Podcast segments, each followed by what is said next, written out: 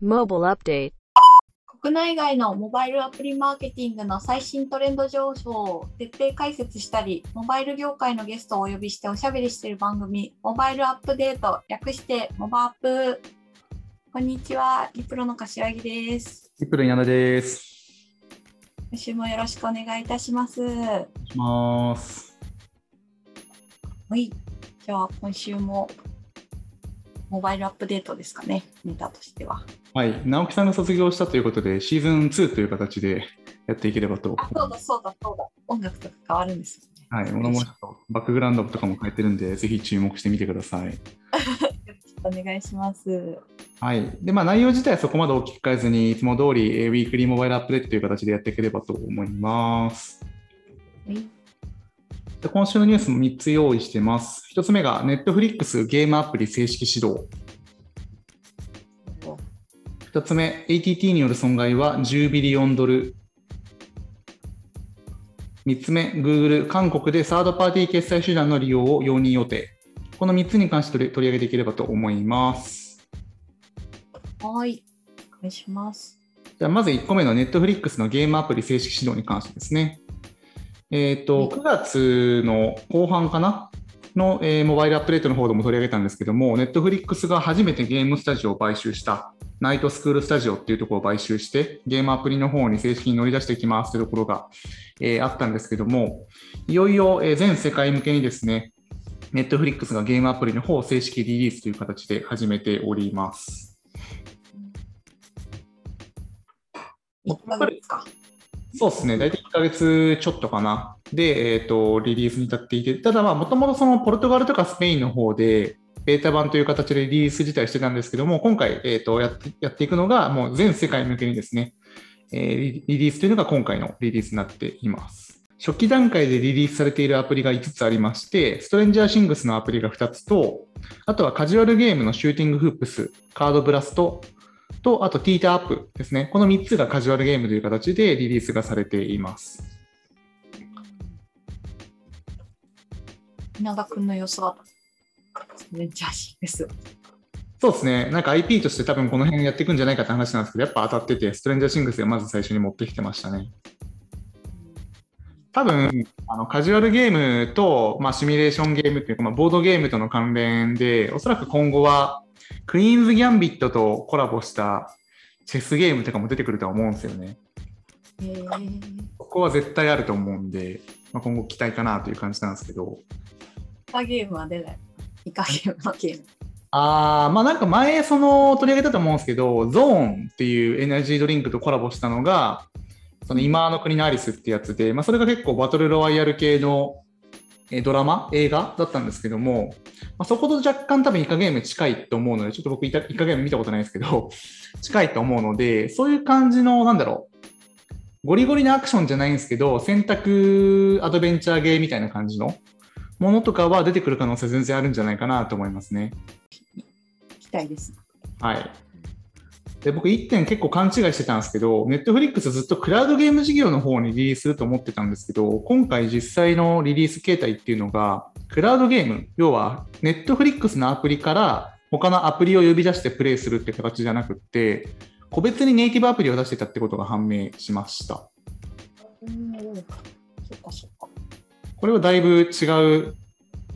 内容になっていて、まあ、要はストレンジャーシングスとか、あとはさっきのシューティングフープスとかのアプリっていうのが、ネットフリックスから呼び出していくんじゃなくて、あくまでも Google プレイストアの方にネイティブアプリとして一個一個登録されていて、それをユーザーは落として使うっていうような構造になってるっていうのが分かってます。呼び出すだけみたいな、ネットフリックス側からは。感じなんですかね。そうですね、あくまでも Netflix の中にはゲームスタブっていうものが新設されていて、そこのほそこでゲームの詳細ページ行けるんですけど、実際にプレイゲームっていうボタンを押すと、おそらくこれは Netflix の中でプレイできるんじゃなくって、プレイストア側に飛ばされるっていう構造になってるのかなと思っています。なるほど。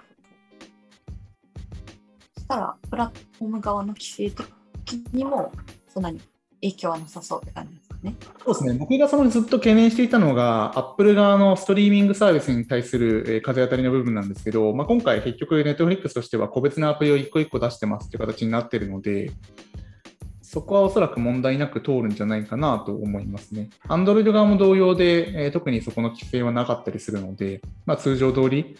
えー、アプリをリリースしていけばいいだけになってるので、まあ、なんで、今回のその Netflix のゲーム事業っていうのは、Netflix 内でユーザーを滞留させるっていうよりは、Netflix サービス全体として、ゲームも含めてユーザーをがっちりホールドしに行くってところがメインなのかなと思っています。余暇時間をちゃんと取っていく感じですね。そうですね。そうですね。まあ、多分その証拠として IP をベースにしたストレンジャーシングスっていうゲームも出してるんですけど、他の3つのゲーム、カードブラスト、ティーターアップ、あと、シューティングフープスってゲームに関しては全く IP 関係ない、ただのカジュアルゲームになってるので、おそらくそのドラマとか映画を見て、ちょっと飽きたなっていうタイミングで、他のゲームとかに活かせるんじゃなくって、ネットフリックス全体として、こういうカジュアルゲームの方を持っておくことによって、ネットフリックス全体の、えー、可処分時間の所有時間っていうんですかね、そこに使わせる時間っていうところを増やすところが今回のゴールなのかなと思っております。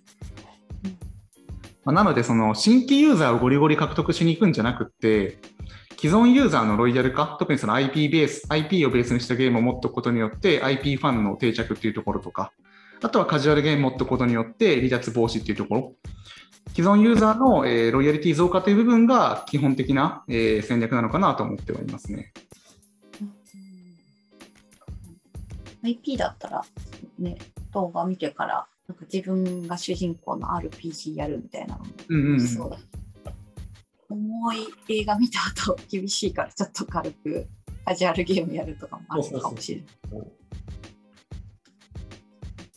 iOS はいつぐらいに出るんでしたっけ？iOS に関しては年内のリリースを目指してるらしくって、まあ、ただこちらに関してもおそらく現実的にいけると思っています。理由としては、クラウドゲーミングじゃなくって、あくまでもネイティブアプリで一個一個リリースしてるんで、別にあの普通のアプリリリースと変わんないんで、全く そこさえ通ればいつでもリリースできると思うので、おそらくこの今回のファーストリリースの個数さえ決まっていれば、そこが通ったタイミングでタブを設置してあげればいいだけなので、まあ、多分そんな難航することなくいけるんじゃないかなとは思ってはいますけどね。日本だとじゃあ、その iOS リリースしてから広がる感じになるのかな。まあ、そうですね。一応なんかもうすでに Android の方でプレイしてるユーザーは一定いるっぽいんですけど、そんなに多分まだ話題になってないかなって感じですよね。トフリックスゲームでツイッター検索してもやっぱイカゲームしか出てこなかったから、まだ見た。うん。で一応僕の方でもネットフリックスのゲームもダウンロードできたんで入れてみたんですけど、うん、やっぱりあの完全にネットフリックスっていうのは動線の方に振り切ってるっぽくって実際プレイストアから直接インストールもできるしそこから開くこともできたりするんですよ。うんうんうんで、ただアプリを開くと完全にもう Netflix ゲームへようこそって書いてあって、もうログインしない限りは何もできないっていうゲーム、あのアプリになっているような感じですね。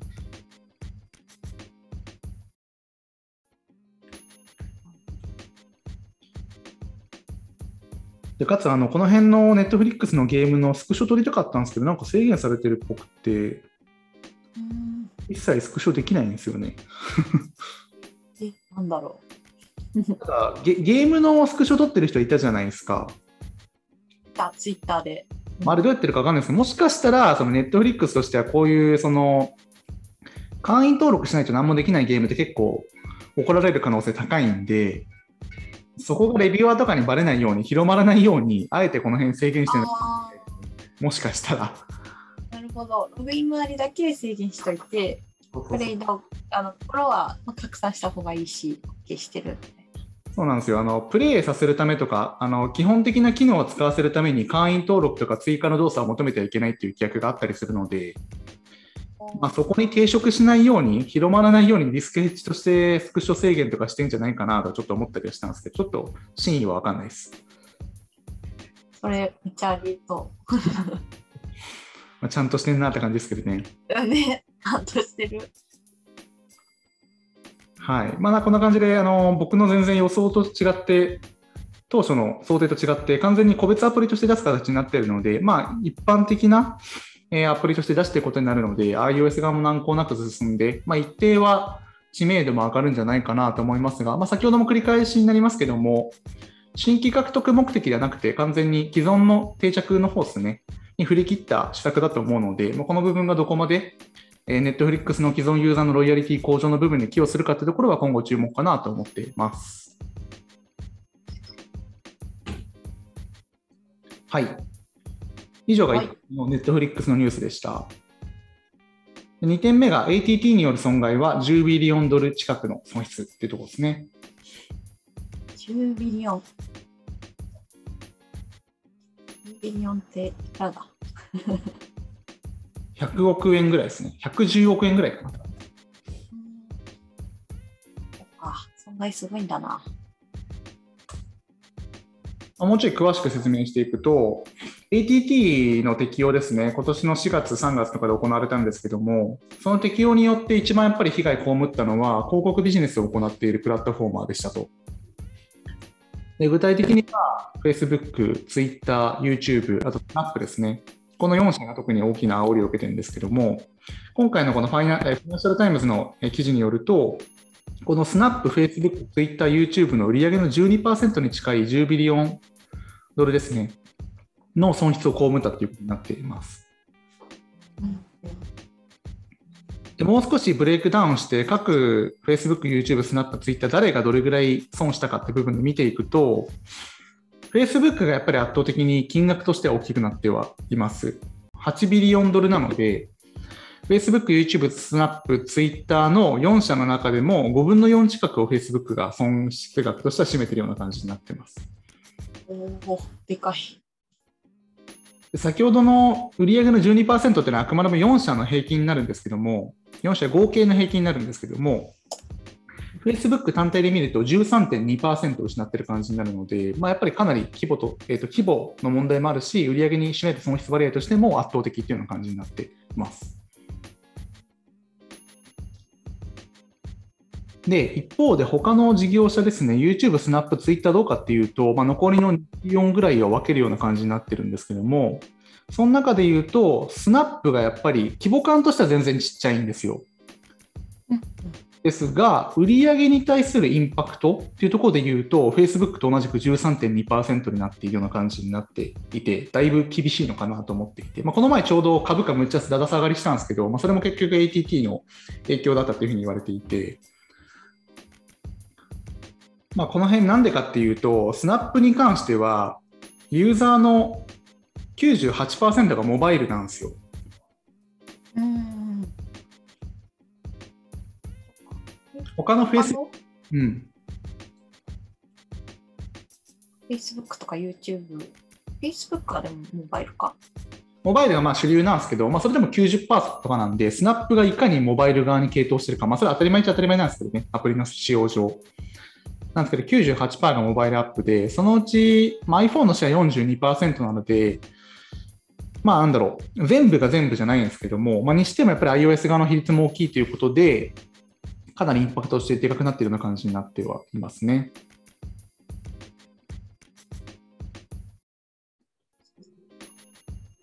じゃあ残りの Twitter、YouTube どうなのかって話なんですけど、まあ、Twitter、YouTube っていう感じで言うと、YouTube の方がやっぱりプラットフォームの大きさの話もあって、損失額としては大きい。ただ、YouTube、Twitter ともに7.7%、7.4%という形で、売上に対するインパクトはまあ10%を下回っているような感じになっているので、もちろんインパクトとしては大きいんですけども、Facebook、Snap に比べると、まあまだ小さいかなという感じには収まっています。じゃあこれがなんでかって話だと思うんですけども、まずはその YouTube っていうところで言うと、YouTube に関してはそもそものモバイル比率っていうところがまあ70%という形で、まあそこそこ大きいっちゃ大きいんですけど、70%ぐらいに収まってるっていう部分がまず1個ありますと。で、もう1個大きな理由としては YouTube の運営母体なんですけども、まあもちろん Google が運営してるじゃないですか。で、Google は Google で大量のファーストパーティーデータっていう部分を保持しているので、正直この Apple 側が持っている識別子を提供してもらうことによって特定しなくっても、Google 自身がファーストパーティーデータいっぱい持ってるので、そっち側でなんとかなるっていう部分もあって、影響は一定、限定的になってるのかなと思ってはいます。なるほどね。Twitter は ?Twitter に関してはさらにモバイル比率が小さくなっていて、50%とかなんですよ。そうなんだ。うん。意外。あ、そうですか。僕結構50%って妥当かなと思ったんですけど。あ、本当ですか結構。あ割かし、ウェブでやる人多くないですかそんなことないのかなそうなのかな普段、基本モバイルで見てるからかも。ああ、そうか。見る線で言うと確かに50、モバイルの方が大きいかもしれないですね。書いたりすると、ウェブ、多いのか。うん、かもしれない。まあでも50%に収まってるってところがまず1個あるのと、あとはそのツイッター側の広告の仕組みの部分が一番影響してるんですけど、彼らの場合ってあんまり行動データの部分、行動履歴のところあんまり意識してなくって、どっちかというともうコンテキストデータってところを元にしてるんですよ。うん、っていうところがあるので、この ATT が結局取れなくなって何が一番困るかっていうと、各媒体間を移動したりとかっていう時の行動データの紐付けができなくなるという部分が一番大きいので、ツイッターに関してはこの部分を特に重視し重視していなかったことによって、まあ、そこまで大きなインパクトにならずに収まっているのかなと思ってはいます。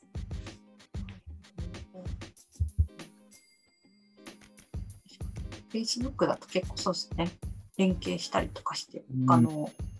とか、ウェブサイトの行動データとか使いますもんね。そうそうそう特にあの D2C ブランドとかまさにそうで、Facebook の方がわりかし行動ターゲティングの部分で獲得できてたメインになってたんですけど、今回の ATT によって結構その辺もしんどくなってるっぽいですね。ねまあ、もうメタバースに振り切りますな。そうですね。まあ、あとツイッターに関してはやっぱ広告ビジネスしんどいってことになったんで、最近で言うともう有料課金側の方に振り切って振り切り始めてるので、スナップ側がここからどうするかですよね。確かに。ここはまだ何も動いてないって感じですよね。一応ソーシャルコマース側でもろもろ機能とか出してるんですけども、まあ、にしてもやっぱ98%モバイルってとこもありますし、ずっと広告ビジネスやってたんで、まあ、どこまでここを迅速に対応できるかっていうと結構しんどいんじゃないかって思いますけどね。大変だな。うん、大変ですよ。じゃあ、事業者が何やってるかって話なんですけど、この辺の影響を受けて。3つぐらい今あって、まず1個が、ターゲティングできる媒体への集中というところ。まあ、もちろん何かというと、Apple Search As ですね。うん。Apple 自身はなんだかんだターゲティングできる媒体なんで、この部分へ広告費を集中させるっていうようなところがまず1点。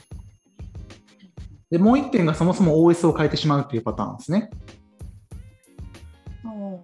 まあ、さっきのその各プラットフォーマーの iPhone シェアのパーセンテージで言った通り、全部42%、46%、46%、46%という感じで、50%下回ってるんですよ。うんうん。でこれ多分日本に住まれてる方だと結構意外に思われるかもしれないですけど、海外だと圧倒的に Android の方が大きかったりするんですよ。特にまあ新興国の場合は。安いんで。っていうのもあるので、正直、えっ、と、まあ、アープとかの観点では全然 iPhone の方がでかいんですけど、市場のユーザー数っていう観点で言うと Android の方が大きいんで、そっち側にその Android 側の方に広告費を付け替えるっていう動きが一応海外では結構顕著になってきたりはします。そうなんだ。日本だとあんま聞かないですけどね、ここは。どうしても iOS 側に寄ってるので、媒体が。そうだよあ。んまり付け替えられない、どうしても。まあ、であれば Apple Search Ads の方に投資しようみたいな動きとか結構聞いたりするんですけど、さすがに OS をまたいで付け替えしましょうみたいな話とかはあんま聞かないかなって感じですね。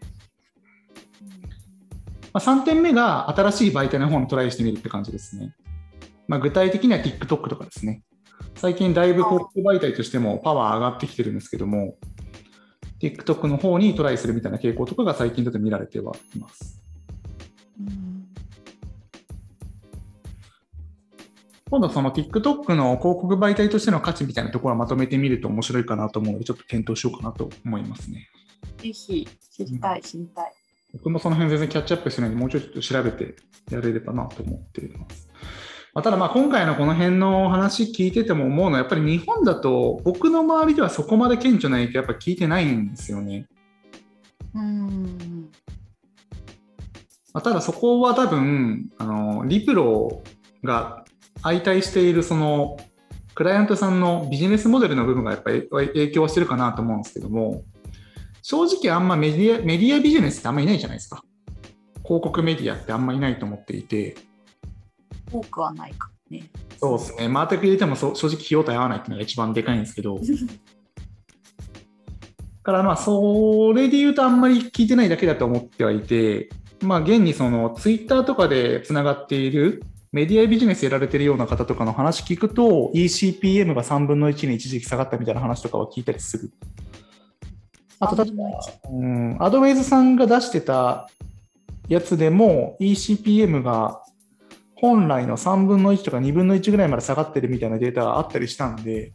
おそらくメディアビジネスとかやられてるビジネスモデルによってはだいぶインパクトはでかいと思うので、その辺の動きが日本側でちょっと気になったりはしますね。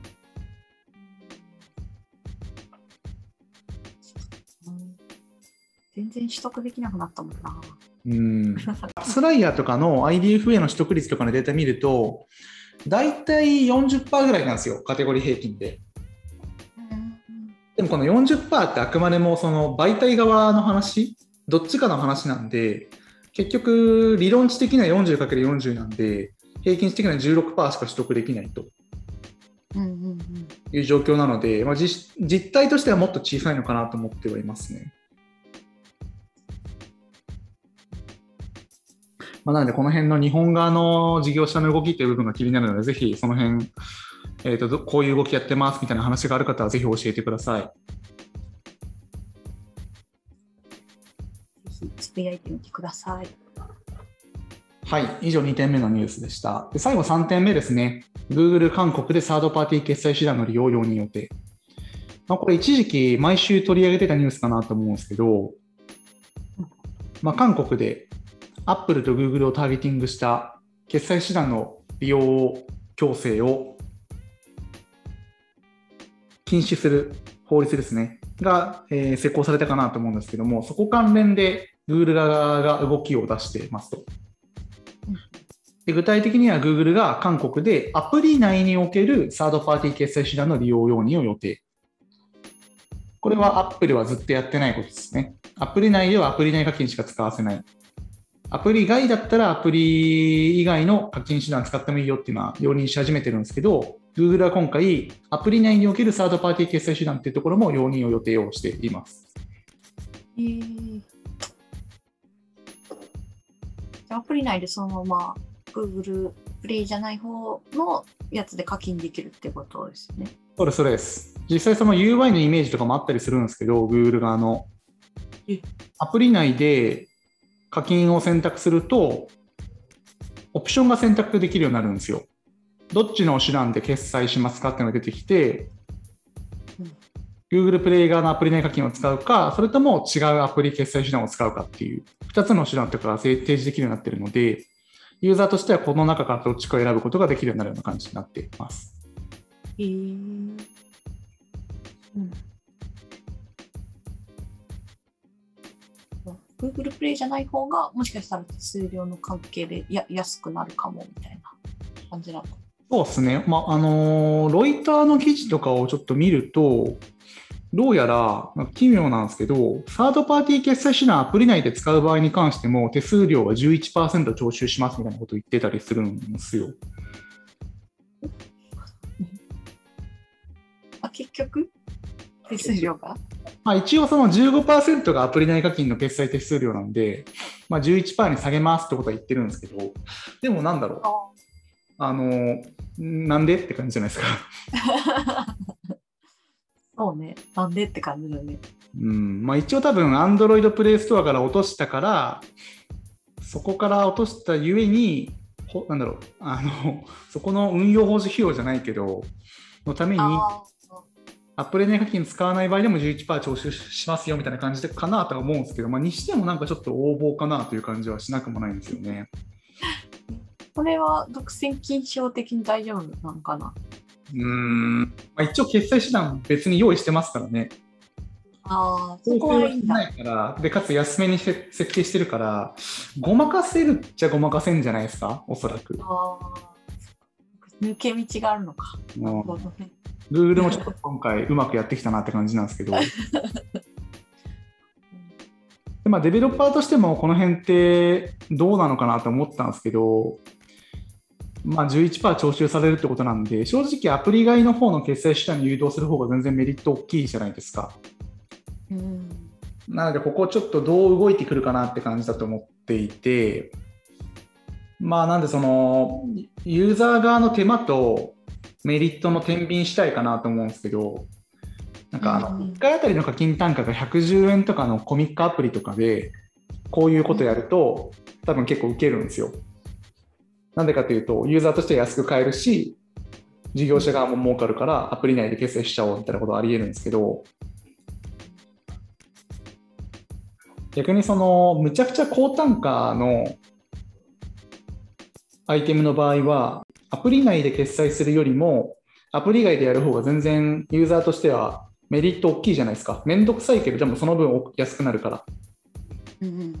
から多分そこの天秤したいかなと思っていて、カジュゲーとか、あとはそのコミックとかコンテンツ系の安いような、あアープが安くなるような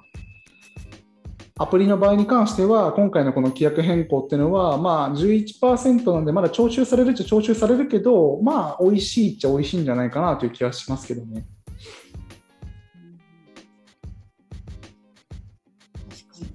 月額ちょっと安めだと、なんかアプリ内の方がコンバージョンレートいいって言ってましたね。うんうんうん。そうですよね。でも LTV がちょっと、あのー別からアプリ外で、あのコンバージョンした方が長いみたいなのもあったりしたらしい。そうですね。だからマッチングアプリみたいな結構高単価、1ヶ月4000円とかかかるみたいなアプリに関しては、おそらくユーザーとしては、アプリ内で11%の方に減額されるよりも、めんどくさいけどアプリ外の方に出て安く買う方を選ぶと思うので、一部のユーザーに関しては。まあ、やっぱだから今回のインパクトっていうのはカテゴリーによるかなっていうところかなと思ってはいますね。じゃあ、まあ一方のアップでどうなのかって話じゃないですか。確かに、そうだそうだ。で、アップルに関しては特に変更しませんというふうに今言い切ってるんですよ。えで、理由としては、彼らとは、あの、今回のかアップル、今回の韓国での一連の法律の動きがあった際に、規約変更をだいぶ行ってるんですよ。モバイルアップデートの方でも取り上げたんですけど、日本での公正取引委員会の方の、えー取り調べを受けて、リーダーアプリに関しては、アプリ内に外部決済手段への誘導方法を設置していいですよというふうに規約を変更したりしてきたりしてるので、すでに独占禁止法に抵触するような課金手段の強要という部分はなくなっているというのが彼らの言い分で、えー、もうすでに対応してますというふうに言い切ってるんですよ。そうなんだ。まあこの辺はなんかやっぱ Google よりも一枚上手だなと思いますよね。もうやったんで、みたいな。そうそう。まあ、要はその今回の論点って、別にアプリ内課金の強制とかじゃなくって、エコシステムを牛耳ってる部分が一番問題になってたんですよ。だいぶ論点として大きかったところを、かなり両者ともに論点小さくしていて、まあ、要はだからアプリ内課金強制しないのが悪いんでしょっていうふうに勝手に論点小さくして、アップルに関しては瞬迅速に対速対応してしまって、もう終わってますというふうに言い切って、Google に関しては、外部決済手段は使えるようにするけど、課金手数料は取りますよみたいな感じでうまくやってるのかなというふうな見え方になっていて、まあ、両方ともにうまいなという感じですよね、これは。うん。確かに。えな。まあ、なんかちょっと、韓国側がこれに対してどう反応するかなというところがちょっと注目確かに。来週とかのニュースでまた出てきそう。まあでもなんか今回もうまく逃げおせる感じしますけどね、アップルもグーグルも。本当にこの辺うまいなと思いました。なんか参考にしちゃいけないんだけど参考になるなっていう。めちゃくちゃマジで頭いいな。ビジネスとしてね。うん本当頭いいですよ。Google なんか特に頭いいです。うん。え、それ大丈夫なの？ってちょっと思うもんね。なんか一瞬ハテナマーク浮かぶんですけど、でも確かに論点を小さくして見てみると、まあ、確かにアプリ内で課金手段は使えるようにしてるし、まあ、11%に減額するっていうところもなんか一定正当性があるように感じてしまうんですよね。さすがだわ。やっぱり。ちょっとこの辺は続報を待つという形でまた見ていければと思いますが、おそらくこの辺の Google アプリに関しては一部の規約を変更した場合に関しては、各国だけじゃなくって全国に対して、全世界に対して適用するのが結構常になっているので、この辺が日本側にもどういう影響を及ぼすかというところは、まあ、引き続きウォッチしていければなと思っています。はい、以上3点ですね、今週のニュースになりました。はい、今週もたくさんアップデートありましたね。はい、だいぶアプリエコシステムの方に影響出るような話も多かったんで、参考になるんじゃないかなと思います。特に2個目の ATT による損害の話と、Google 側の話ですね、に関しては日本にも関係する話なので、ぜひ注目して見ていければと思ってます。はい、また続報があったら、こちらで紹介できればと思います。では本日の放送いかがでしたでしょうか？ぜひ放送面白かった方は Twitter、ハッシュタグモバアップ、カタカナモバアップでつぶやいていただけると幸いです。取り上げてほしいネタの方も随時募集しておりますのでよろしくお願いいたします。今週もありがとうございました。はい、どうぞよろしくお願いします。また来週のモバイルアップデートでお会いしましょう。ではさようなら。You